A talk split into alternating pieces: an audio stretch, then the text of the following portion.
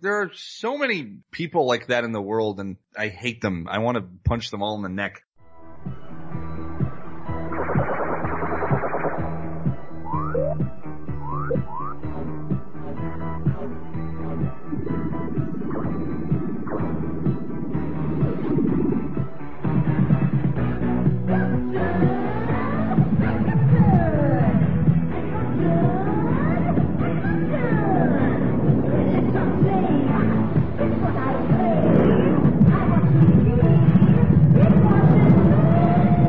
Radio Drome. Welcome to another episode of Radio Radiodrome. I am Josh Hadley. Cecil will not be joining us this week, but having freshly woke up, I'm sure he is the vision of a spring flower, but Peter is here. I'm uh, I'm a vision of something. Vision of Charles Manson? At this point, maybe. Maybe Dracula? Yeah, depending on what, what version you wanna, you wanna talk about. I, I have risen though, and if you wanna rise, you go to adamandeve.com. Thank you for the Mhm. setup. You go to adamandeve.com, use the promo code DROME, D-R-O-M-E, and you will get 50% off of a single item, three free DVDs, a free sex swing, and free US shipping. Just use the promo code DROME, D-R-O-M-E, at adamandeve.com. So tonight we were going to talk about what causes horror films to create such an effect in society and the depths, everything that comes with horror, but then we figured that was too scary so we just threw something together with vampires.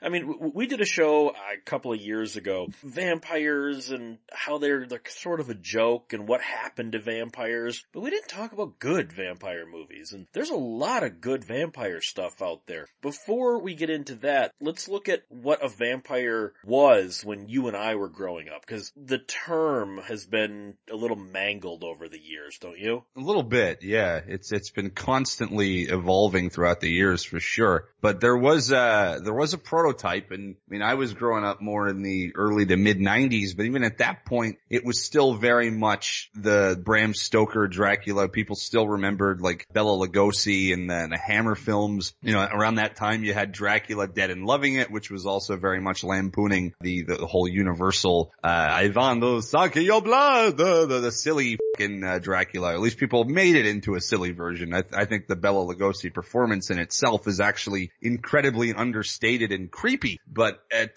at that point, we were kind of lampooning the character, but at the same time, there were some very original works beginning to come out, and some had already already come out. I think the character of Dracula and vampire in general, and vampires in general, were getting quite a renaissance from the mid '80s into the early '90s, and we were starting to see some some interesting stuff. Well, let's go back. You brought up Bram Stoker. Now, obviously, the legend of the vampire goes back well before Bram Stoker. It goes back to Eastern European farmlands and animals found with, with blood drained out of them. I mean, it's an actual urban legend. It's, it's actually rooted from, uh, Serbian folklore, believe it or not. It was from a, a vampire that has my name other than my last name, but it's, a, it's a, the, the first noted vampire in written history is a dude named Petar Blagovic, who was, uh, draining, who is said to be draining the blood of random farm animals in the community and also people. And I guess this was a rumor that kept going around and they started writing, uh, stories about it. And also this story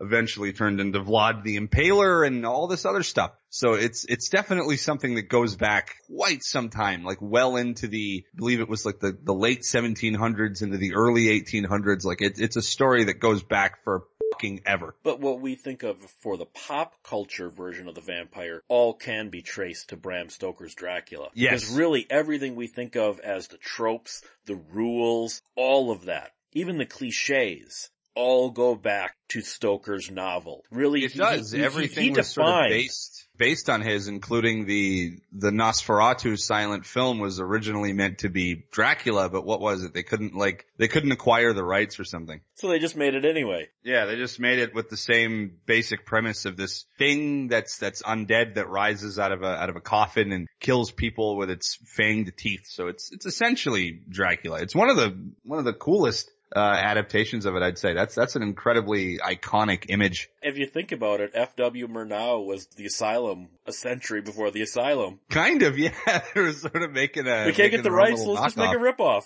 How do you think it's changed the, the pop culture traits? Because like when we were growing up, we had Bela Lugosi and Christopher Lee and Frank Langella and all that. I'm just talking Dracula right now, which you know is ostensibly the vampire lore in general, because Yeah. you know they all kind of stem from Dracula in some way. How, how do you think, or why do you think, I should say, did that change? Around the mid to late nineties. I mean, pe- people started going like, oh, this is old hat and the whole I will bite your neck and, you know, the Hungarian accent and all that, which actually, funny enough, the Hungarian accent was more to Bela Lugosi's portrayal Yeah. than anything actually in the Dracula novel because he didn't have a thick accent. I mean, he did have an accent because he was, you know, going from Romania to England, but Yeah. it was, it, it wasn't like what we picture. Honestly, Bela Lugosi laid a lot of the tropes down for pop culture because that was the pop culture benchmark for so long, wasn't it? It was. That one was lampooned for many, many years. And obviously we got some, some changes, like into the nineties.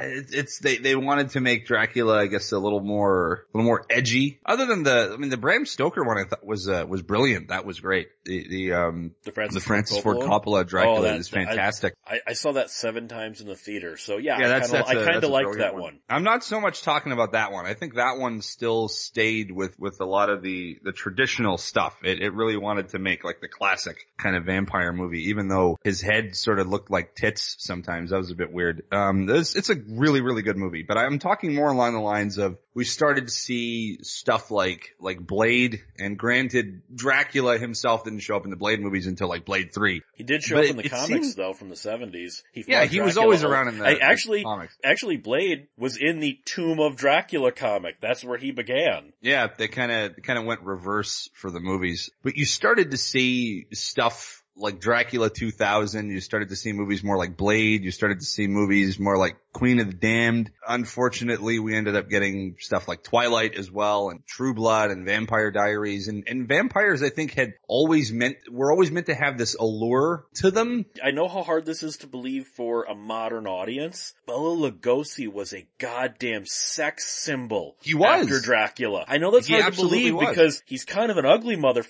but that was a sex symbol in the 1930s. I wouldn't even say he was really ugly. He was sort of more like 1950s traditionally kind of handsome. Dracula was always meant to have that charm to him, more so because he would be able to sort of manipulate you with his mind. What the, the trend I began to notice is that they were literally making vampires sexy. Like they were making them very trendy looking. They looked like dudes that could be in like fucking Gap ads. That was the, the trend I began to notice. Either that or they would they would start spinning the genre completely up on its head with some really brilliant stuff like like Near Dark. Good examples of, of what you can do with the lore, but obviously you got the bad examples like Twilight. There's also vampires, especially in film back in that, like the Hays Code, when you couldn't show nudity, you couldn't Mm. show sexuality or se- even sensuality in a lot of cases. The vampires were a cipher for sexuality. You know, Yeah. the, the- like the way he would peel back her nightgown in the original Todd Mm. Browning Dracula, he'd peel back her nightgown and then to, ex- you know, they would exchange bodily fluids and all this. These Mm. were all ciphers for sex. You know, so you- Absolutely. You, can never, you can never get away from sex when it comes to film or any, I mean, hell, when film was invented, one of the very first things they did was, sh- was film naked people. You know, sex has always been part of this. The, the vampire back then was a way to have sex without sex because you couldn't show sex on Mm. film due to the Hays Code, but you could imply it through this sort of supernatural means. And I know how weird that, that sounds to go back and look at 1931's Dracula and go, you know, he's kind of raping her, but he kind of is. Well, he is the villain. Yes, and Villains tend to rape. he's brutally charismatic, which is what great villains usually do. Yes. They're, they are master manipulators. That's Dracula. What about the vampire in pop culture? Not just Dracula, but do you think that the vampire has become so ingrained in pop culture that anytime some movie or film or some movie or TV show or something tries to do something different with it, it's inevitably got an uphill battle? Like vampires are so ingrained in pop culture, they're regular villains on kids cartoons. How many Looney Tunes episodes had Bugs Bunny or Daffy Duck getting the best of the vampire? I mean, mean, Biggie Wiggy, Abracadabra. Personally, one of the best Bugs Bunny cartoons ever because it's hilarious. I crush you! Abracadabra. And then he just, I'm sorry, it's still funny. I'm, I'm laughing in my head right now picturing that. that. Did that kind of take away from the vampire since it was supposed to be scary? Um, not really. I mean, when, when something hits uh, a level of when it becomes an icon, when it becomes so ingrained into into society, like with vampires and really, really anything. I mean, it happened to Godzilla, it happened to King Kong, it happened to Frankenstein's monster. Like everything that became popular was eventually lampooned, shown up in showed up in cartoons. I mean, you've had that happen with Freddy and Jason and Leatherface and Michael Myers and all these other characters that are that are meant to be scary, and they show up in sort of kids scenarios or are parodied in sort of more comedy lampoon movies. And I don't think that really takes anything away from it. It just shows that it's, it's made its mark. When you, when you get made fun of, I think by by other properties. I think you've sort of made your mark and you've definitely created a namestay as far as uh, pop culture goes. And, and I think that opens up the the ground, if anything, to go forth and, and do something something different, like a like when you start seeing that archetype of Dracula showing up. Maybe it's time to make a different kind of vampire. Maybe it's time to do Lost Boys or Near Dark or Fright Night or Thirty Days of Night or The Hunger. Like you know, you, you make a make a different style of vampire movies because maybe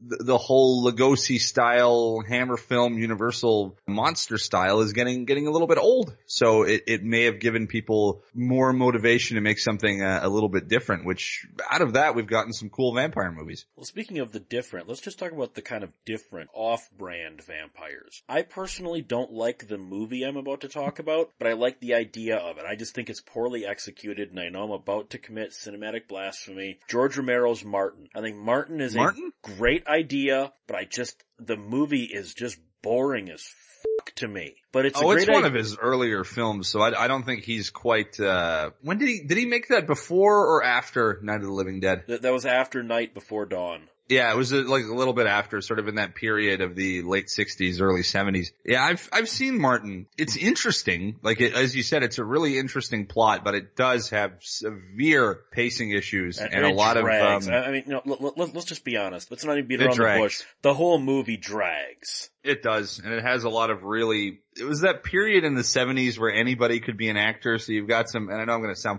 fucking vain right now, but it's got some really, really, really unappealing looking people. And that's, that's not even the men, that's like the women too. Like a lot of really dumpy, uh, lots, lots and lots of dad bods. Let's, let's put it at that. Lots of pasty, pasty dad bods walking around trying to pretend to be sexy. Um, and you get a lot of that. You get a lot of dragging expository dialogue sprinkled in with a couple of, of nice, uh, messed up scenes. But I, I definitely think you're, you're right on the, the pacing issues. It doesn't exactly have rewatch value. After you're done watching it, you, you kind of want to s- stick it in a sock drawer and forget about it because it was boring as shit. But it's a good idea, and I think that's what the vampire oh, genre a fantastic needed. idea. I think it was it was one of the the first sort of attempts at satirizing it. Well, I don't know about satirize, has, but it, it, it was a non-vampire movie, vampire movie. It was a vampire movie that was saying maybe this isn't a vampire movie. Which that was that was interesting. I think that premise is worth taking another another look at. Um, maybe even like this is the kind of movie I would like to see get remade. Something that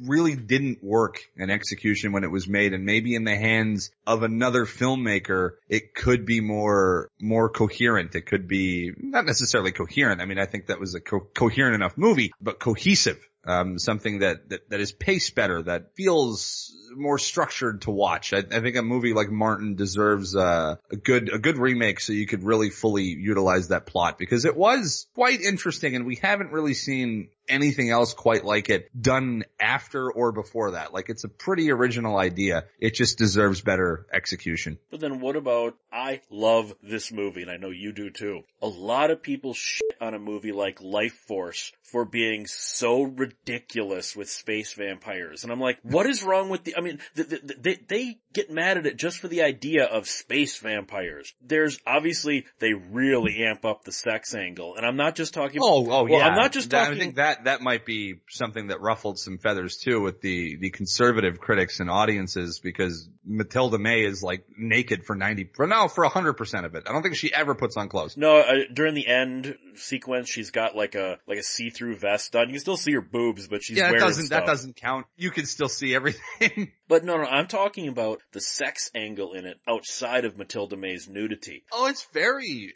it's very sexual. I mean, there, there's the bit where she's, she's possessing Patrick Stewart and her and, um, Steve Railsback Like, kiss through Patrick Steve, Stewart. Steve Railsback make out. It's, it's, it's sexual in, in every, in every way. Even the, the male vampires are, are naked too and they're very, like everybody's supermodel-esque looking or even like, like statue, like very statuesque. Everybody is, um, well, come on, one of them is Mick Jagger's brother. Yeah. It's, yeah, it's, everything is depicted in a very sexualized way in that movie. It, almost more, more erotic than a lot of other vampire movies to come out, um, before then and after then. And it's, and it's a movie about space vampires. But uh, I- So- I'm, I'm talking specifically about there's one line after one of the scientists gets partially drained. They're asking him, like, was it sexual? And he said, overwhelmingly so. He, he said it was so horrifying how almost animalistically attracted he was to her. He said it was hmm. horrifying how he couldn't control his sexuality around her. And I think, especially considering AIDS was very new at the time, that was maybe unintentional, but a really interesting statement about AIDS and venereal diseases. Or am I Mm. putting way too much weight on space, on a movie about space vampires? Uh, you know what? I think it deserves it. I think more more people need to know about Lifeforce. So put as put as much uh, much weight on it as possible. It deserves it. But then what about, even though this is a comedy, something like Once Bitten? Now, the movie lost a lot That's of... the Jim Carrey Yes. Jim Carrey one, Yeah. right? Now the movie lost a lot of its subtext in rewrites, but the original script was straight out an allegory to AIDS. It was about Really? venereal, yes, it was about, well, maybe not AIDS specifically, but venereal disease in general. How dating in the a, in the age of AIDS was changing everything. You know, she has to drain his sac, their exchanging of fluids infects both of them, and they have limited lifespan. The original script, the writer said, was full of this stuff that they made them take out because we're making a comedy, dumbass. But oh, there was a ton of subtext in there originally. Now, personally, I like Once Bit. I just watched yeah, it. that's that's a charming it's a charming little movie. I, I just watched it again with my girlfriend eh, a couple of months ago. In all honesty, you can see the superstar in Jim Carrey in this movie. Oh yeah. I, I, I think it has one moment that I think is so funny in it. I can be yours, Mark. Forever. Showing you joys you never dreamed possible. In your most fevered adolescent slumber. Mark doesn't want you because you're mean and evil. He wants me because I'm nice and sweet and pure. So fuck off! You get one fuck in a PG-13 and they used it brilliantly. Let's put it that way. Okay. I, I haven't seen it since I was uh, pretty much a kid. Me and my me and my friend used to watch it. We, we thought it was really funny, along with uh, along with Earth Girls Are Easy. Yeah, early early Jim Carrey did show his his talent pretty much uh, pretty much right away. You, you could really see that this guy was going to become a superstar, and he was. He was good in good in Once Bitten. That's one that I need to revisit. And it- it's kind of funny, just a side note about Once Bitten. The original actor that the writer wanted to cast was not cast because the producers, in their infinite wisdom, taking out all the subtext, said, this guy can't carry movies. The original actor was Michael J. Fox, and when he didn't get Once Bitten, he did Teen Wolf. That shows how Oh. great the, pro- that shows just how great the producers were at their job, huh? You know what though? That's that's kind of great because when you watch um if you watch Once Bitten and Teen Wolf back to back, they almost they, they feel like they're in the same universe. They They're, they're could very be. much the same kind of movie. Yeah, they almost could be. So it's it's so it's a good thing that uh that Michael J. Fox didn't get it. I mean, obviously he he would have been great in it too. I could see him in that exact same role, but he does technically kind of play it in in Teen Wolf, and it's it's nice that he got his his own version. And Teen Wolf is a fun movie too. That's another one I like. My point is, like, the producers, like, this Fox guy, he can't carry a film. Well, what do they yeah, know, they don't right? know. They really like what was it? O.J. Simpson isn't threatening enough to play the Terminator. People aren't going to be afraid of O.J. Simpson. Oh, time, how you've changed that. Although in Yeah, to retrospect, I'm glad. uh, 12, 12 years later. Although in retrospect, I'm glad. That would have completely ruined the movie. you wouldn't be able to watch it again. But okay, and then like you have other things like you brought up Near Dark earlier, which I I mean it's it is a vampire film, but it's a very atypical vampire film, especially because Kathryn Bigelow went out of her way to subvert all of the tropes you know about vampires. Remember, Mhm. this was the and, and this is obviously unintentional based on when these movies came out. The Lost Boys came out right before Near Dark, so there's obviously no way that she was trying to make a statement about the Lost Boys. But the Lost Boys make vampires cool and they got all the leather and they got motorcycles and in Near Dark vampires are, lives are terrible. They can't Yeah, they're outlaws. well, not just that, but they can't eat food. They they only have a very specific number of hours that they can operate. They're forced to kill. They they they can't think for themselves. It's it's a pathetic life in Near Dark to be a hmm. vampire. The Lost Boys ma- makes it seem kind of neat. It, it does. I mean, you got uh, Kiefer Kiefer Sutherland sitting around with his mullet and his trench coat, eating uh, eating Chinese noodles. maggots. Near Dark really does subvert a lot of the vampire tropes. And like I said, maybe in retrospect it has more depth, but it was basically calling out Lost Boys without meaning to considering the movies came out like two weeks apart. Well, the thing is, is you do you do bring up some good points about their lives being pretty pretty pathetic as far as not being able to digest food anymore. Like I know there's a scene where he the main dude eats the chocolate bar and he gets sick, and you know obviously the, the limited hours and all this stuff. But they were they were still I think meant to be really cool vampires. I mean, Bill Paxton's character is awesome. Lance Henriksen's is awesome. They- They're all great. The the whole team of vampires are are total awesome characters. Like I think some of the most iconic in in vampire film history in in general. I love um the the character of Severen that uh, Bill Paxton plays. But yeah, their lives are, are shaved. he he had so many classic lines and he, he had a very very memorable look. Uh, they all did.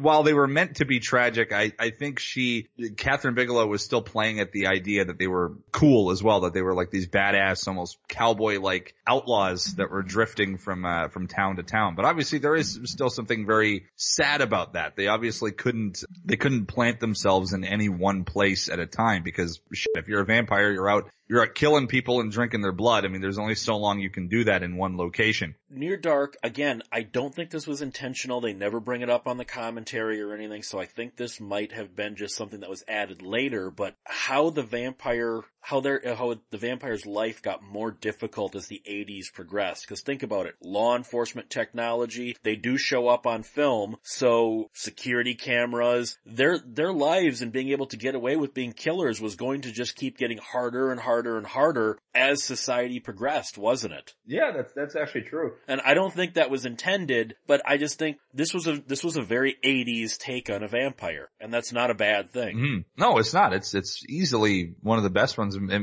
it might even be my favorite in- in terms of the vampire movie goes. I I rewatch uh, Near Dark pretty frequently, at least a few times a year. Go back to 1983 with The Hunger. Now again, I'm gonna talk about AIDS. Now AIDS did technically exist, but you know, it wasn't part of pop culture for another year or so. The Hunger is almost accidentally a total allegory for AIDS. When hmm. you look at David Bowie's existence in that, the way he wastes away when he doesn't get with the blood and, the, the, the blood exchanges, the whole disco scene because, you know, AIDS was spread through the gay community primarily at this mm-hmm. point. Really, The Hunger is an AIDS movie. It just kind of was before AIDS.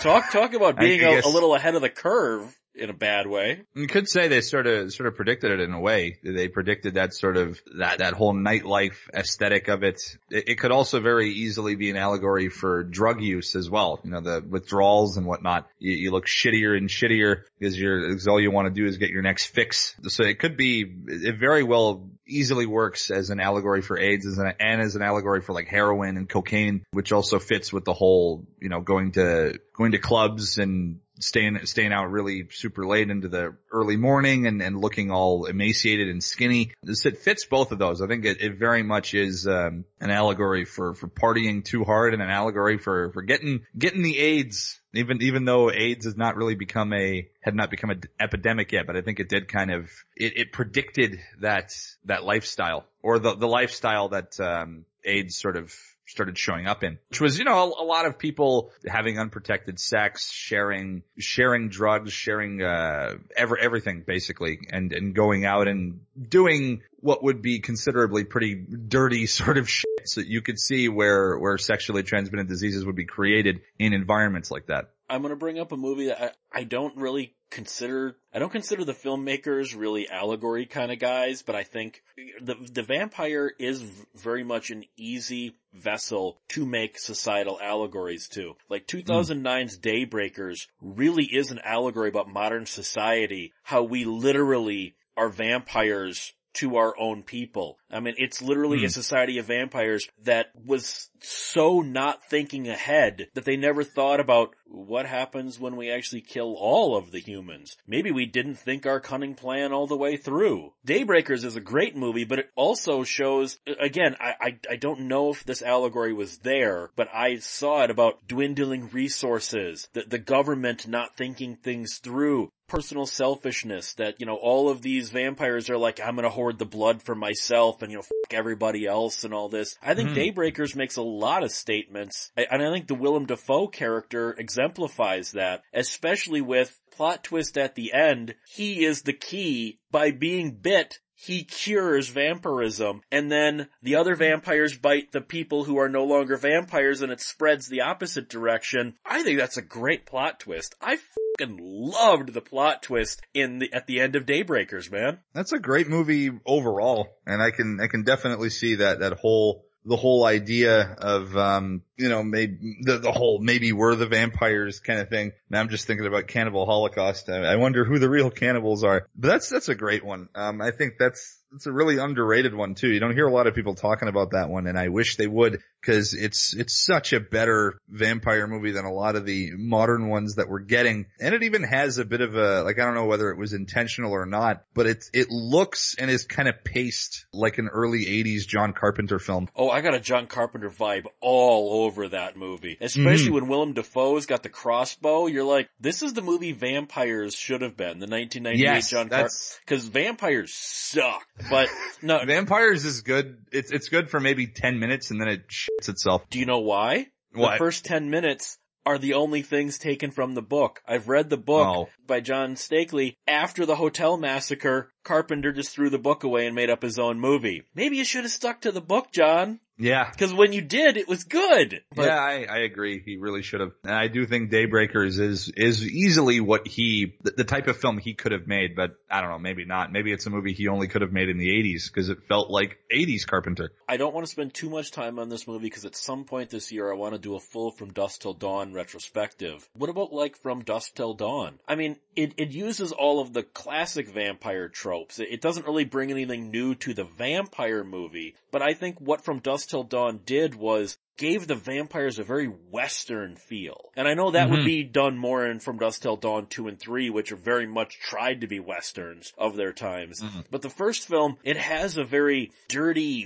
western feel to it while still being an over the top ridiculous Robert Rodriguez Quentin Tarantino movie. Oh, that's a, that's a great one. That was one of the, that was definitely part of the, the whole late nineties, early 2000s. We're going to make vampires cool again kind of thing. And, and they did. That was, that was a cool movie. And it's, I, I love how it flipped the, the genres up, upside on the, onto their heads. Like you've got it beginning as more of a, of a crime film. You got these, these guys out robbing people and they, they kidnap the, this family in an RV and then everything goes south when they show up at that bar. And then it turns into a completely different film. It turns into a, it turns into a horror film. It turns into like pretty much a, a slasher vampire film once, once they hit that bar. But it always manages to hold on to sort of a, a Western aesthetic. I think I think from Dusk Till Dawn, at least the first one. Uh, I've seen bits and parts of the the sequels. They they're kind of dog shit, but the the very first one is I think I think a classic. I think it deserves its place as a as a classic as far as is doing something different with the vampire lore goes. Well, what about now? Obviously, this is based on a novel, but what about something like Salem's Lot? Now, this would be mm. technically TV. Tobe Hooper adapted Stephen King's novel Salem's Lot into a four-hour TV miniseries in 1979. There are a lot of our parents If you ask your parents about Salem's Lot, Peter, they're gonna say, oh my god, that movie scared the hell out of me. And then, Mm. then when we watch it, we're like, why? I, I I really think,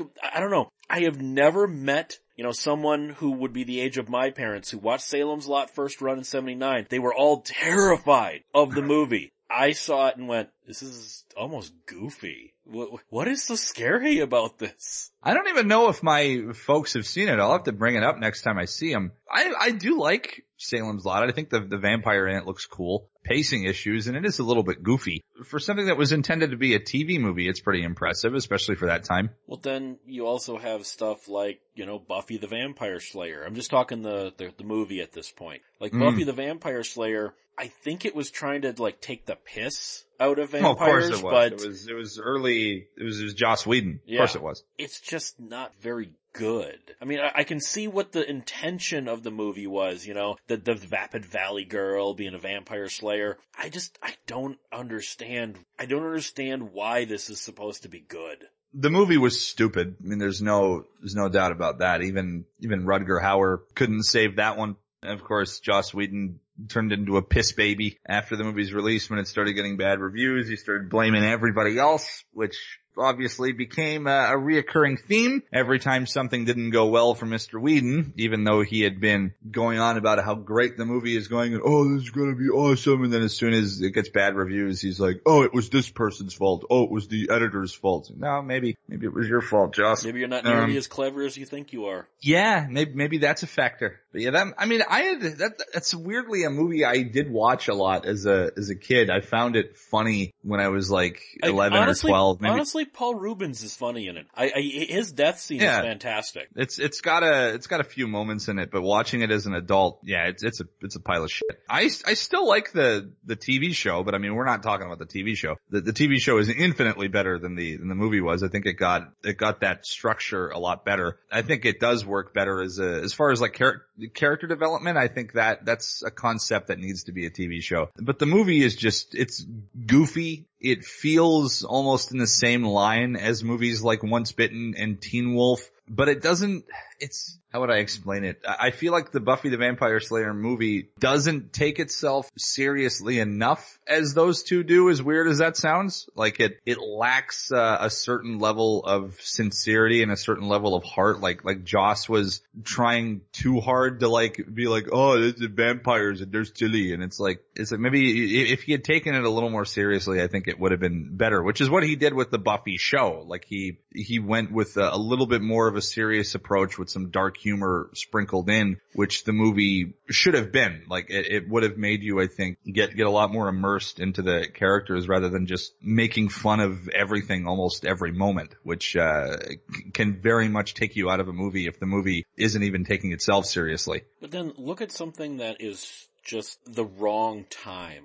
like Queen of the Damned from 2002. Fuck that movie. No, no, no, I, I agree with that. But I, I go back to the source material in the 80s. It was about an 80s rock star and everything, and it was about hmm. how the 80s rock star, I mean, I really don't like Anne Rice. She did actually have subtext about like rock star culture and how the media makes vampires out of people. The media is also a vampire. All that stuff is lost in the movie. If the movie had been set in 1986, it would have had a lot more relevance to the message it was trying to send. By 2002, no. The, the, No. Honestly, Queen of the Damned needs to be an 80s set movie. Setting it in modern times when it was made was a monstrous mistake. Oh, it was that it was the, the culture was so different at that point. You know, you had like the, the nu metal and the bubblegum pop and the emo rock and all that stuff. It just, it didn't, it wasn't the same kind of aesthetic. Rock stars were, were changing, you know,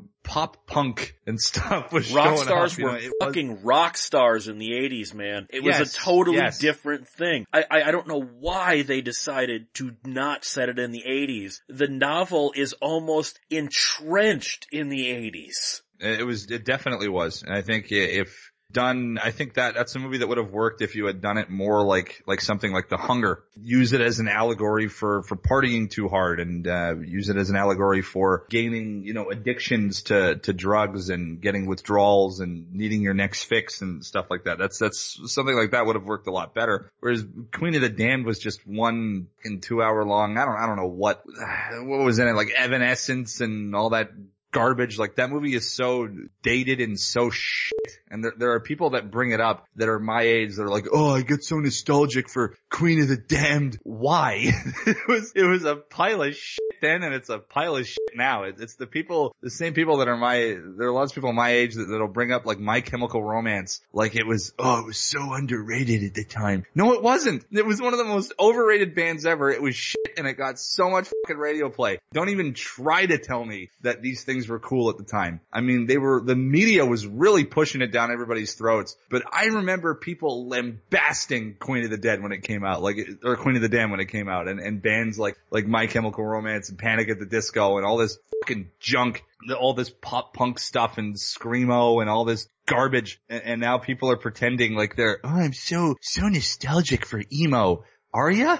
Are you really? Or are you like these trendy fuckers that are just now starting to appreciate the 80s or just now starting to appreciate things from the 90s? It's like people who are going out of their way to sort of mimic older styles that they're pretending to be nostalgic towards. Whereas you have people that for their whole lives pretty much have appreciated 80s movies or 80s music and understand where all of this is coming from. There is no sense in getting nostalgic for, for stuff like Queen of the Damned or stuff from the 2000s and, and shit like that. That era, I don't, I don't care what people want to say. 85% of that era was junk and I'm glad it's over. What about 2003's Underworld? Now let's leave all the, let's leave all the awful sequels out. I actually liked Underworld in 2003. Maybe because I used to play the vampire role-playing game and it's basically an adaptation of the White Wolf vampire RPG to the mm. point where they actually sued the movie because oh, it was God. a little too close. So maybe I'm a, maybe I have a different outlook, but I thought Underworld just by itself, again, all the sequels left aside, I kind of liked Underworld. I guess Underworld wasn't too bad. It, it, sort of skirted the line between like Blade and Van Helsing. I mean, Blade was utterly superior as a film. I, I loved the sequel too. The third one was shit. Underworld was okay, I guess. The, the, it still very much fit into that whole pop punk nu metal aesthetic. Oh god, it's it, so 2003. It really, really is. It was trying to be like the Matrix, but with vampires and everybody had black trench coats. Everything was very, very desaturated and teal and blue looking. But it was, it was more entertaining, I guess, than Queen of the Damned. Like, I didn't even really, like, I think Van Helsing falls into the, the same sort of category. Like, even that one wasn't that bad. It's just not something I would really watch again. I don't think. Like, I, I think I, I enjoyed it for what it was worth. It's, it sort of skirts, it skirts that line of, of what worked with modern vampires and what didn't just enough to be an adequately enjoyable film. Well, what about like modern garbage like Dracula Untold, which Ooh. which tried to make Dracula into an anti-hero? Oof. Oof. Good lord. That was just it's it's it's it's if they're going back to the uh, earlier 2000s again with shit like that. It it feels like it, it could belong in the other than you know the, the lack of, of nu metal, but it uh, that movie felt very very Queen of the Damned, very very Dracula 2000. I, I don't know why they would even attempt to make a, another piece of shit like that. That movie rightfully tanked at the box office. I am I'm very happy that it did. And to think Universal wanted that to kick off the Dark Universe. Jeez. I mean, they need to give, okay. they really need to give up on that shit. Okay, let me put it this way. For the Dark Universe stuff, when I say that the Mummy was better, you screwed up. The Mummy is awful. That's my point. What about like Murderer John Landis's Innocent Blood from 1992? This is another one that I think is like Martin. It's a great idea, but it doesn't work as a movie. The whole idea of vampires and the mob. Great idea. Wow, this is not a good That is movie. a great idea. I've, I've actually never seen that one. It's, it's just, it's not a good movie. It, it's just a much mm. better idea than it is a movie. What about when you actually do try to take the piss out of vampires, but you play it almost straighter than you should. Look at like Monster Squad. I know there are lots of Hmm. other monsters in that, but you know, Dracula is the main villain. That's a kid's movie. Yeah. And I say that in quotes because I just watched that again last month with my girlfriend. That is so not a kid's movie. No, it, it isn't. That's, that's an adult movie that happens to feature kids in it. The monsters in that movie are some of the, the best versions of those monsters that I think we've ever seen. Per, particularly Tom Noonan's Frankenstein's monster. Freaking great in that movie. And, and j- just think, Duncan Regehr is great as Dracula, but that part almost went to Liam Neeson. Oh man. I, I think he, he could have pulled it off too. That was back in the time where you could make a movie aimed at kids that killed kids, that murdered people, that had people blown up, that had swearing. Honestly, you couldn't make Monster Squad today as a PG-13. You couldn't. No, that would have to be a, a hard R for sure. Unless you neutered it completely. Brilliant one. Like, I, I don't know how they managed to make a, like so many characters got crossed over into that one film and it worked brilliantly. That, that's something they, they don't seem to be able to do very well these days. Technically, they didn't do it well back then either because that movie bombed hard. Unfortunately, yeah, but I mean, if you, you watch it, it holds up. Like, I, I think it's very easy to see why it's as, as much of a, of a cult classic. I mean, nowadays you, you try to make crossover movies, you gotta make like 15 different movies that's like introducing every character. Hi Marvel. Okay, what about a movie that is a great vampire film, but unfortunately is seen as goofy like Blackula? Now let's leave hmm. Scream Blackula Scream out because that was a rushed, I don't want to call it a piece of crap, but it was definitely an inferior film because they just rushed the sequel out after, holy crap, this Blackula thing's working, get a sequel now. Blackula, you know, the title became a punchline by the 80s. Well, yeah. It, it shouldn't have. Blackula is a seriously good movie. Not only do you feel for William Marshall, it, it's a genuinely scary, well-made vampire movie. Just the black exploitation mm. element, in a strange way, almost plays against the movie in this case. No, Blackula is brilliant. A lot of those black, exploitation movies were great. I I almost don't know. feel like if they, Blackenstein is not as good as you know. No, Blackenstein not as good. Yeah, it was it was entertaining. Blackula is definitely a staple though. I mean, that's one of the the ones that really worked and really really hit a nerve. But yeah, when when you watch it, it's not really like when you when you watch it for the first time, it's not really quite what you're expecting it to be. It, it ends up being, as you said, like a genuinely good horror movie. So you're right. The the black exploitation gimmick almost almost plays against it. I, I wonder if if they had called it something else, if they'd have come up with some, with maybe more of a clever title, something that sounded a little more a little more original, it it could have ended up being a genuine classic in the in the vampire movie archives rather than the just something that's in the black exploitation archives because it really is on its own a, a fantastic film. I, I think with Blackula, the fact that it became a punchline on the Tonight Show and things like that, people who have not seen it are not going to go into it with the mindset of, hey, this might be a really good film. They're going to be like, let's watch the, one of the goofiest vampire movies ever. Well, yeah, see, that's the actual problem when it comes to that stuff. Like black exploitation cinema was never a problem. This was this was a celebration of black actors and black directors and really giving more people an opportunity to to make movies that were a lot more racially diverse. And then you'd have these talk shows and you'd have these critics and you'd have people that would talk about them. It's like, uh, Blackula, this is so funny. Look, he's Silly like Black people. It's like, yeah, that that's what fucking undermined this shit. It wasn't the genre itself. It was the people that would talk about it like it was goofy crap, and everybody has had a role to play in that. Even the Simpsons did. Even they made fun of that shit.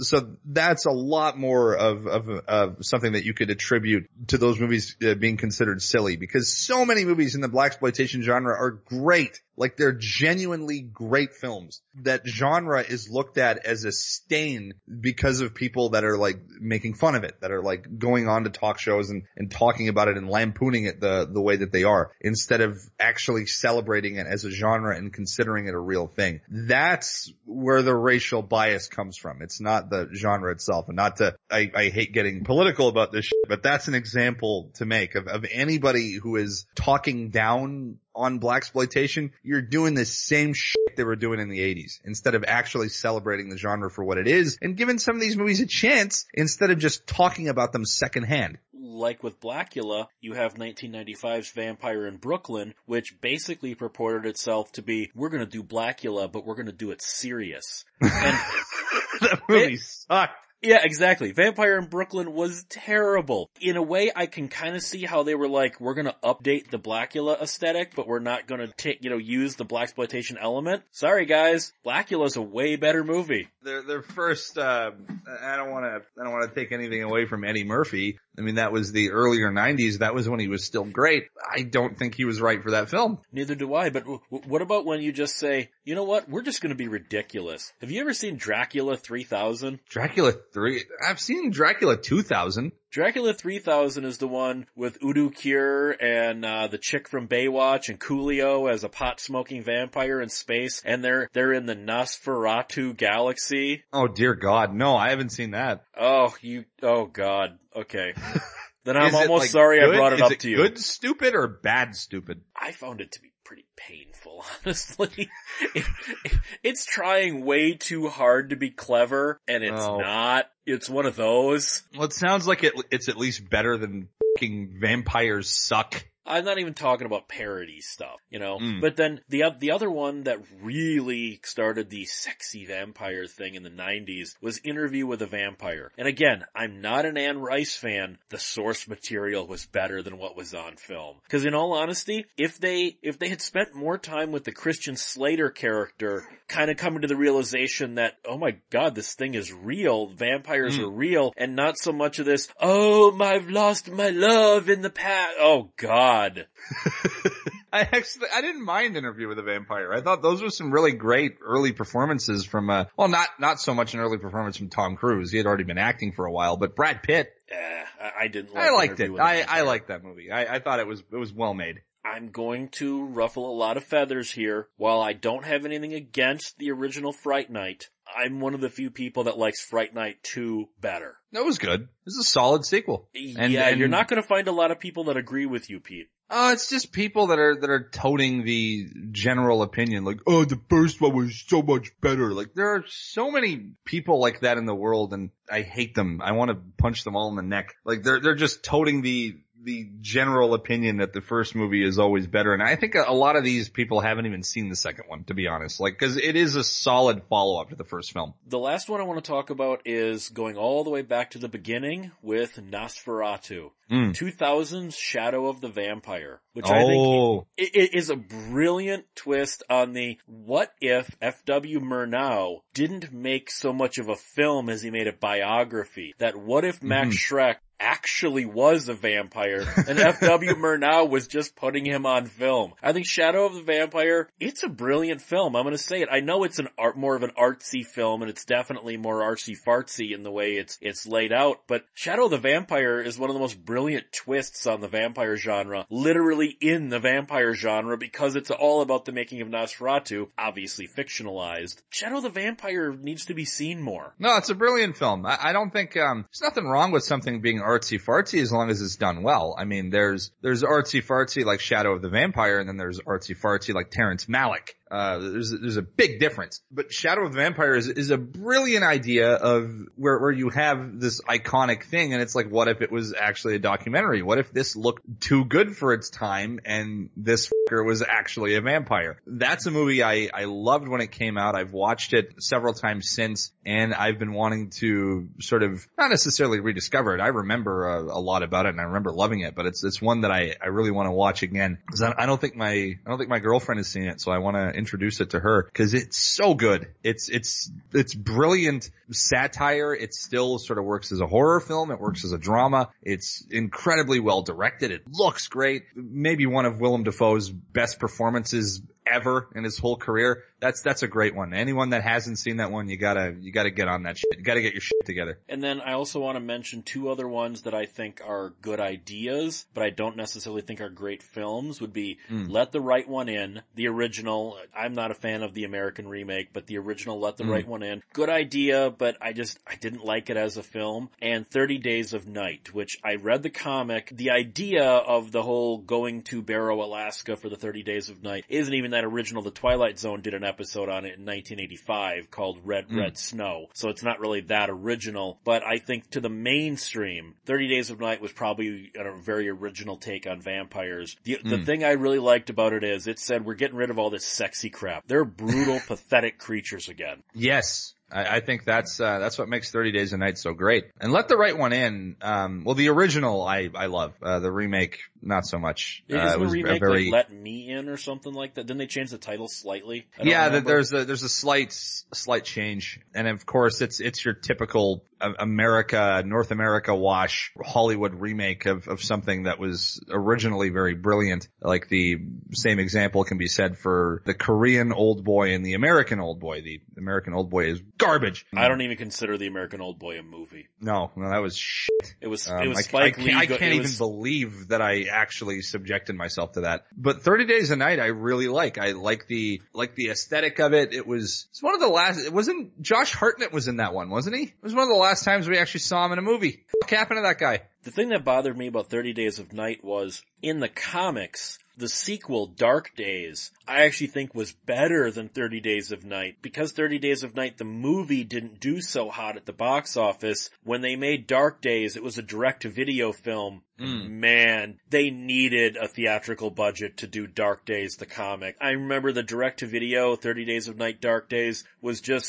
so underwhelming. Yeah, I remember them. They're both good. The, the sequel, the sequel and the first movie both had really good ideas. With the sequel, it was more just the ideas. But I really love the the first uh, Thirty Days of Night. I, I think it was great that they decided to make the the vampires brutal again. They decided to make them actually scary, actual savages. It's it's not it's not something that you you see a lot in the genre too much as well to begin with. I mean, other than with like the very first uh, Nosferatu kind of stuff where the vampire was actually ugly, and then you know he became more of a sex symbol with the Universal stuff, the Hammer stuff, and then for years and years and years, Dracula and vampires were boys, and then they were kind of cool outlaws and killers for a bit, and then they were sexy again, and fucking blah blah blah, and then finally we got something like Thirty Days of Night again, which made them a little more gnarly. If, if only that had stayed a little bit longer, but it, at least we got it. So do you think the vampire, no pun intended, is dead in pop culture? Do, do you think because vampires are kids cartoons, you know, you, you see plushy toys at Toys R Us for vampires and all this, did, like you said, they're kind of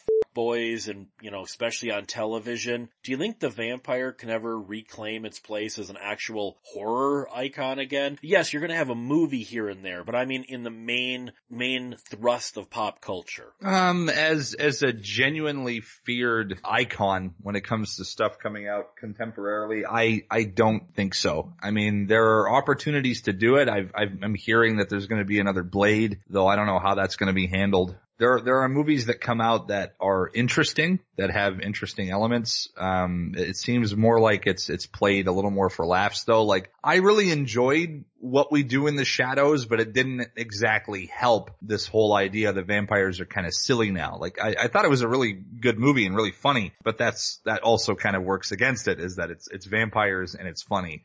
I, it, it's gonna take a lot to make, uh, vampires scary again. I mean, we, we still have the original movies where they were. You still have the original content where they were definitely terrifying. But what's coming out now with stuff like Dracula Untold and what we do in the shadows and, and movies like this, it's a little, it's hard. It's difficult to make them scary again. I mean, there's some, there's some stuff in the, in the indies that are coming out that are a little more, a little more creepy. Like, um, a girl walks, I think it's a girl walks home girl alone walks at night. alone. A That's, girl that's a walks good alone. one. That one has, um, I watched that one, um, a few years back. It almost has a, a sort of silent, silent film sort of vibe to it. And I really enjoyed that one a lot. But you're, you're not going to be seeing stuff like that in the mainstream. Like you're, you're going to be seeing the good vampire, vampire stuff coming out more in the indies because the way the mainstream looks at vampires is it's either going to be the handsome, anti-hero or it's going to be played for shits and gigs. So the only time you're going to see like a genuine vampire movie is with, with something like that, that, that comes out more, more independently and very much under the radar. And you really have to appreciate it more as a, as a cinephile and not as somebody who just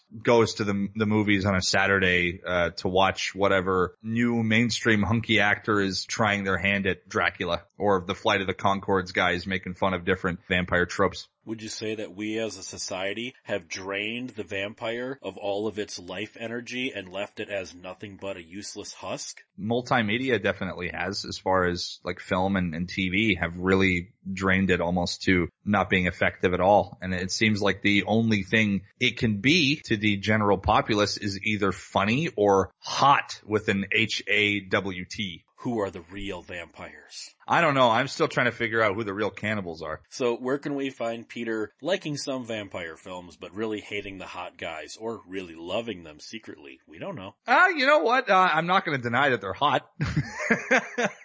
like, absolutely not.